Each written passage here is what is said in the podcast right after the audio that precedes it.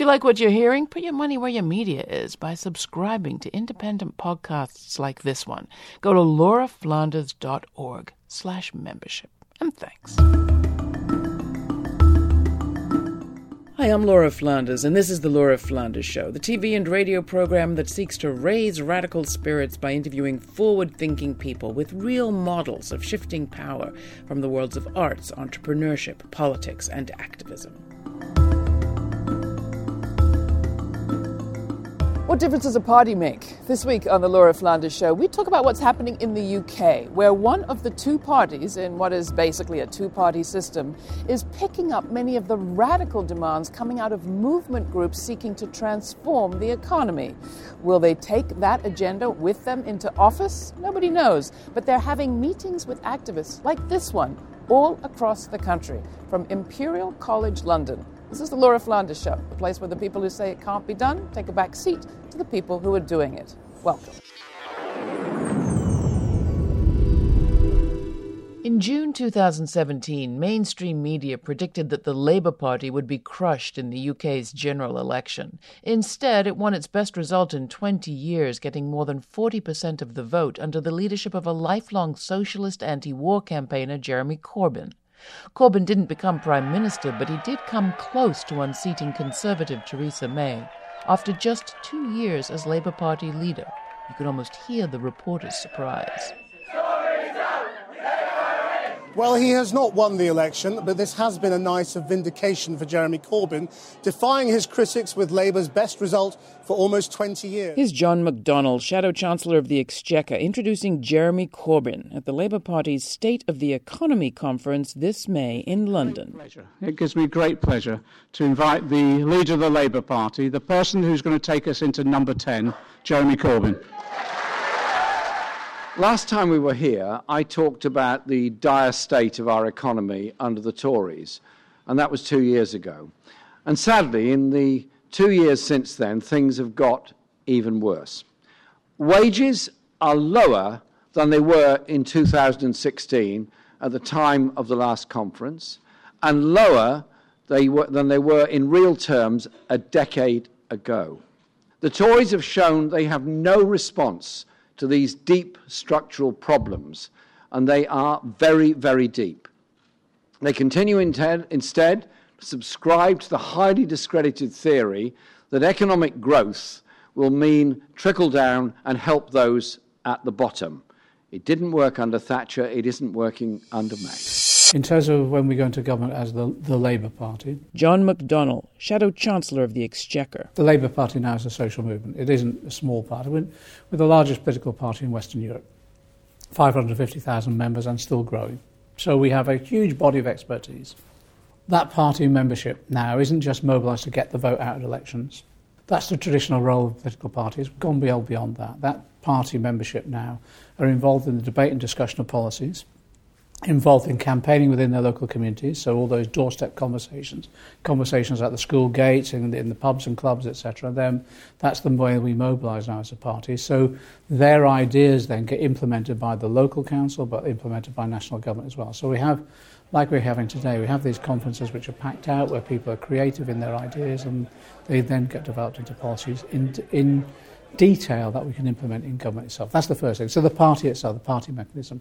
The second is that actually what we're trying to do now is make sure the party is completely opened out to the community. So our community meetings now, town meetings, etc., are not just for our party members but for everybody else. And we target particular groups as well, particularly those on who are campaigning on particular issues, whether it's trying to save their health service or their local school. And again, we're saying to them, alongside the trade unions as well, what ideas have you got? How do you think we can tackle that particular problem? And by the way, we'll set up structures to enable you to take the decisions and implement those policies as well. That means reinvigorating local government in particular, but also looking at new structures too. We're here today at the State of the Economy conference organised by Labour. Kat Hobbs, founder and director, We Own It. So Labour's thinking big about what the future of the economy looks like. My background's in campaigning for better trains. I was really frustrated at the effect that privatisation was having on passengers, on services, and I wanted to set up an organisation that would make the case for public ownership in a positive forward looking way. Labour's manifesto, which was this time a year ago, uh, promised to bring uh, water, energy, rail, Royal Mail into public ownership.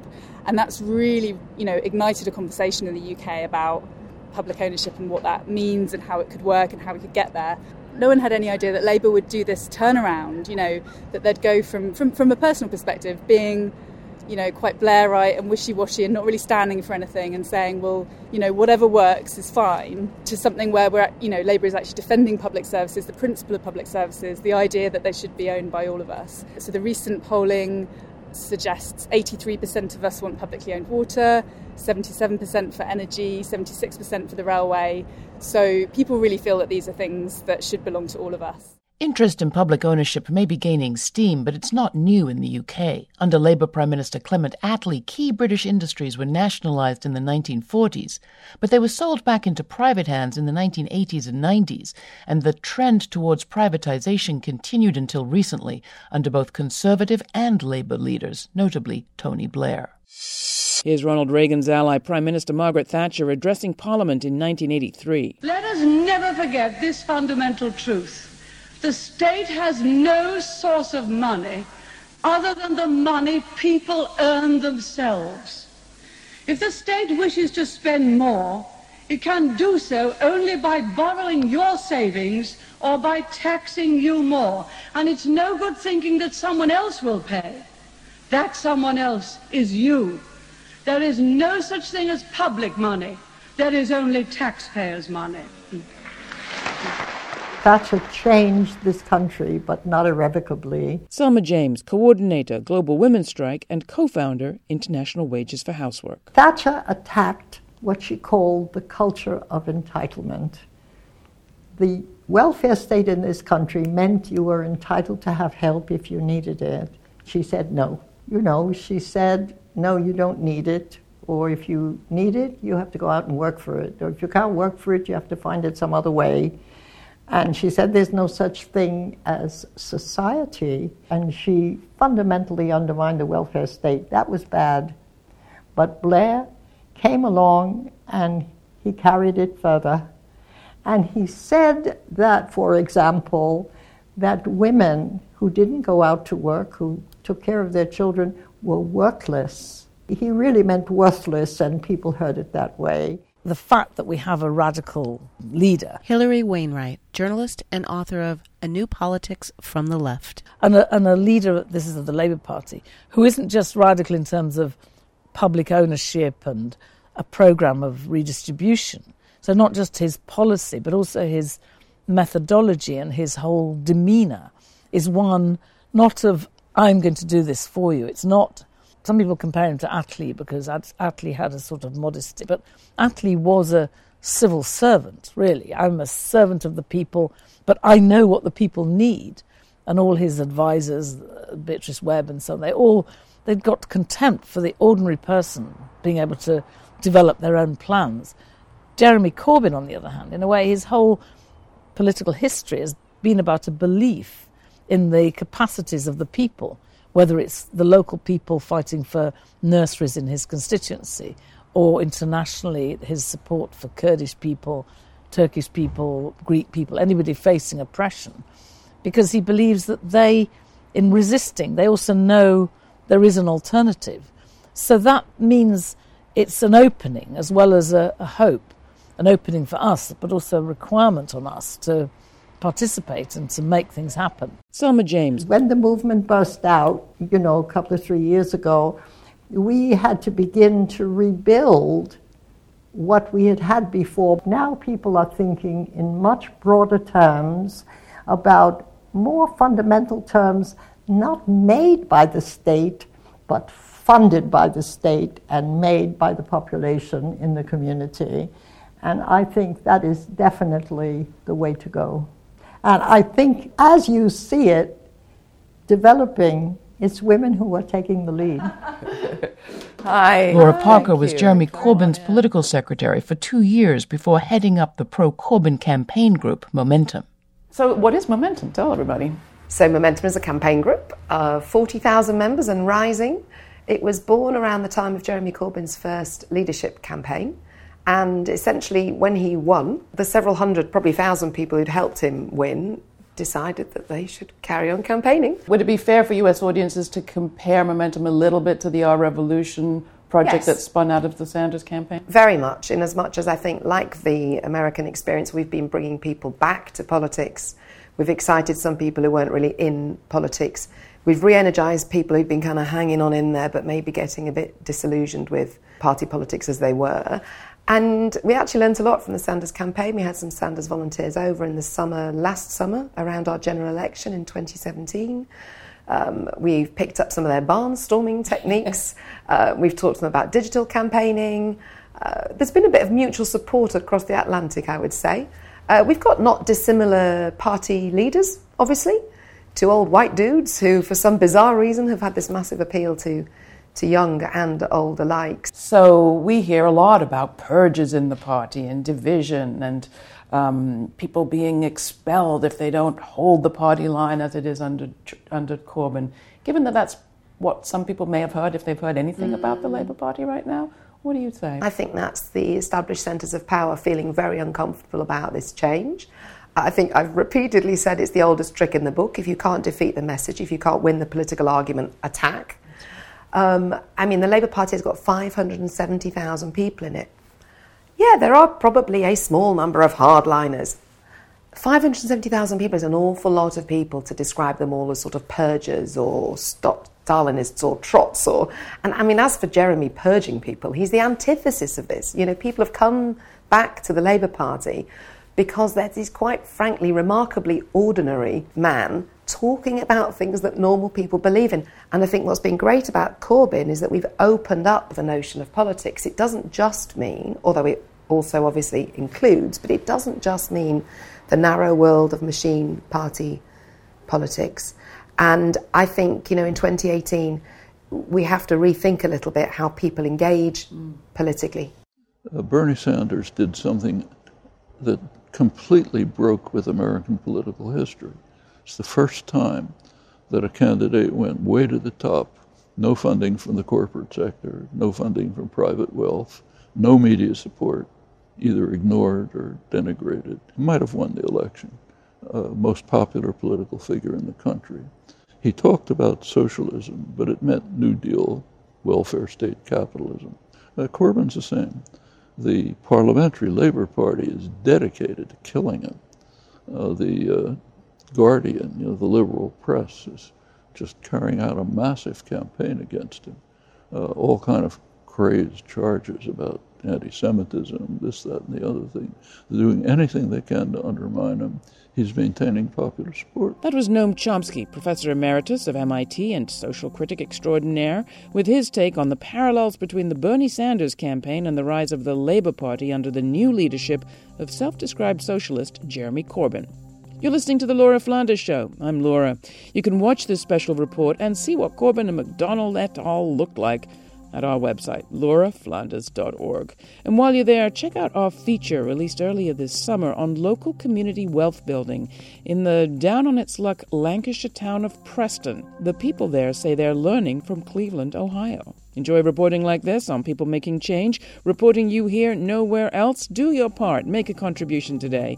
If every subscriber to this podcast right now committed to becoming a sustaining member at just $2 a month, we would be a fully cooperatively funded radio podcast. Wouldn't that feel great? Now back to my report Jeremy Corbyn and the UK Labour Party's radical rise. Many grassroots activists threw their weight behind Corbyn last year, despite having their differences with some of the party's positions. To get a better grasp of one person's perspective, I spoke with Joshua Virasami, an organizer with Black Lives Matter UK, which has emerged as the leading voice on issues affecting people of colour in Britain. Black Lives Matter UK doesn't have a fixed position on Parliamentary Labour Party, on parties as a whole. What I think we can safely say is that in terms of the kind of transformational change that we want to see in the fabric of society, we don't believe that that can come through parliamentary politics. The fact that a lot of progressive people, thinkers, writers, organisers, campaigners, academics are now getting the ear of, of the Labour Party is a very, very um, welcome move, you know, and, and I think that's why we are seeing such progressive ideas coming out of the Labour Party around, for example, immigration. In terms of the criminal justice system, it's a real lackluster approach, you know, because in this country, what we have is a deeply entrenched classist and racist issue and sexist issue across the criminal justice system,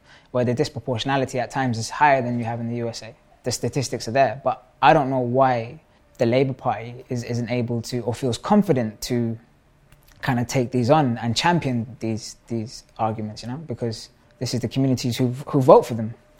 When the next general election comes and and and Corbyn's candidacy is there, I will 100% be in the streets cam- canvassing for him, campaigning for him, and for all the MPs who, who I believe in uh, in the Labour Party. The question is not about being on, wholly on the outside, it's about making sure that you can move the Labour Party further leftwards and, more, and more, make it more progressive and make it more inclusive. I'm a Lewisham councillor and joined Labour in 2015 to vote for Jeremy Corbyn as party leader. Young activists like Sakina Sheikh, who organised on trade issues as a student, are now getting involved in party politics.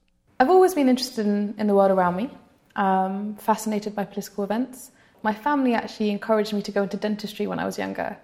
I think immigrant families or migrant families, they have survival in their system, in their DNA. And it was important for them to sort of have economic and social stability both for themselves and their children. But I couldn't fight who I was, and that was someone who was really motivated by, by justice and, and social justice and outraged by injustice. I pursued law, and then I went on to work for various campaigning organizations and be you know, quite politically active. That's kind of culminated me doing my political activism in the Labour Party now. I think the Labour Party is evolving back to its roots of socialism and of collectivism. Um, and it's really, really exciting, I think, for people who have been politically active for years and not necessarily politically active in the Labour Party, but people who've been working on the ground, working within communities where perhaps they are more on the front line, working class communities, communities of colour, disabled folk, on issues such as policing um, and immigration, where there has been criticisms that making sure that they're listening to those criticisms. I was recently talking at a local school in Lewisham, and there was a, a panel of experts um, and actually, the solutions came from the children in, in, the, in the audience, and they were predominantly working class black children. And they were saying, for instance, when you're cutting our youth services, when you're cutting our mental health services, when you're cutting local services that allow us spaces to grow and flourish as young people, then we are forced out onto the street. And actually, we also then further feel disempowered when the solutions are given top down and then they don't come from the community you know, you have some incredible community work happening, um, but the community should not be responsible for having to financially support one another. You know, I think social support, political support can be very empowering within a community, but there needs to be, really frankly, a bigger distribution of wealth in our country. So, as a newly elected councillor in Lewisham, I am incredibly hopeful and excited about what I can do to contribute to change um, I can see change coming and happening already in the way that the Labour Party is moving. I've seen a real mesh of you know that, that, that space, that divide, that gap between political activism and political institutions become merged, and that's really really exciting because that's where power really begins to transform for the many and not the few, to use a, a phrase you might have heard. In short, it's what we said in the election: an economy that works for the many, not the few. Thank you very much. After hearing so much about the man, I finally got a chance to sit down with Jeremy Corbyn. so let's start where, where you ended. First, thank you so much for taking some time with us. It's a real pleasure and an pleasure. honor. We've been traveling a lot and hearing a lot of fears. People are afraid for their lives, for their jobs, for their families, war, environment. Do you share those fears, and, and what are yours? Well, I do, and globally there are obviously huge fears about environmental disaster, refugees uh, and the plight of refugees, and of course, war um, and all the insecurity issues. And even within prosperous societies, there is huge inequality and a great deal of insecurity. And what I used in my speech today was to highlight the mental health issues that are facing this country. And it, Britain is not alone, other countries have the same. And I pointed out that uh, 90 million working days are lost every year in Britain by uh, mental health conditions, and it is the biggest killer of men under 40, uh, young, younger and young men taking their lives through suicide because of mental health stress. And what's that got to do with the economy? Quite a lot, because uh, much of the stress is related to either poverty, desperate poverty, uh, or um, debt, or insecurity, or frozen wages, or reducing wages. And we have a phenomena of uh, increasing use of food banks in Britain, which are a way of people getting some food by people who are already in work. Mm. And so we've come across situations where nurses working in our National Health Service have to use a food bank in order to survive, and they're in work in the health service. What we're doing is saying we would set up a national investment bank, uh, 500 billion over 10 years, and that would be an investment in crucial infrastructure across the UK. Major railways, particularly, but also broadband and uh, uh, access like, uh, like that. But it's also about the regional investment because what we have in Britain, as you have in the USA, as you have in every part of the world, is an incredible imbalance of what goes on. So you look at the USA where you've got big economic growth in some parts of California, big economic growth in some parts of the East Coast, other areas, like the Great Lakes region, you've got huge uh, social dislocation problems because of loss of jobs in the motor industry and the steel industry.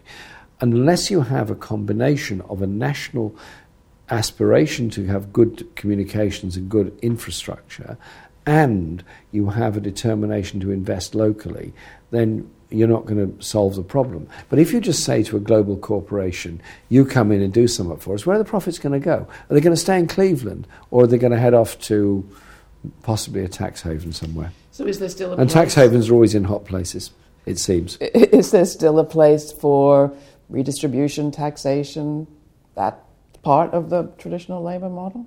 Yes, of course. And uh, what we've said is that we would increase corporate rates of taxation for the biggest corporations to 26%. At the moment, it's much lower than that. And uh, we would also increase inheritance tax for the very richest. And, and so there would be a tax change, but we would also be challenging the um, export of profits by a number of companies. This is not a UK phenomenon, it's a worldwide phenomenon where big, big global corporations uh, have transfer pricing techniques, which means that they get taxed on uh, their profits in low tax uh, regimes. You even have a place for co ops in your manifesto. Absolutely. Um, co ops are something that's intrinsic to the British labour movement. The first um, co-ops were founded by Robert Owen in Scotland at Lanark, but, and also there was the foundation of the cooperative movement in Lancashire with the famous Toad Lane Co-op. And co-ops are a big factor. And across the world, they're massive. There's a billion people one in six of the world's populations are either users or members of a co-op of some form. And so what we're saying is when uh, somebody decides to asset strip their business and uh, simply make the profits out of saying, hang on, you can't do that, you've got to offer it to the workers that have run it and given you the profits you've made out of it. And so we're empowering people. So what we're proposing is national investment, proper taxation for the very richest, and empowerment of communities through local spending, local investment, and empowering people to determine their own lives social justice, socialism. You, with your agenda, could be in this position of possibly being, probably being the next prime minister. Is there anything in the model of how you've managed to do this that is replicable, do you think, or is it totally well, specific? The financial crash happened in 2008, and uh, there was some public ownership of the banking system, and there was a bailout there. The problem was that bailout was then paid for by eight years of austerity. We challenged that in the 2017 election. Everybody said, You can't do that. You've got to have austerity. People have got to suffer in order to pay off the debt created by the banking crisis. And we said, No. What has to be done is a better control system in place to prevent it happening again. But above all, that you can't cut your way to prosperity, you invest your way to prosperity. And between 2015 and 2017, support for the Labour Party grew massively in the election, and we ended up yes, we didn't quite win the election in 2017, but a manifesto that was transformative actually gained an awful lot of support. And our economic conference we're at today is about the values and the ideas and the inspiration of lots of people at the um, in communities. And what we're now doing is a uh, long series of local community meetings. So you take a town, take a city, and say.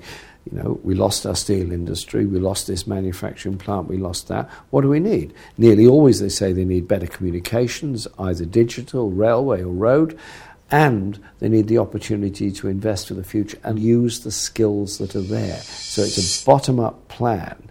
Of course, there are going to be complications and contradictions within it, but we also have the national framework, the National Investment Bank, regional investment banks, and a national education service. So education stops being a commodity to be bought and sold, is there as a right, just like healthcare. You've come to power with an awful lot of movement support.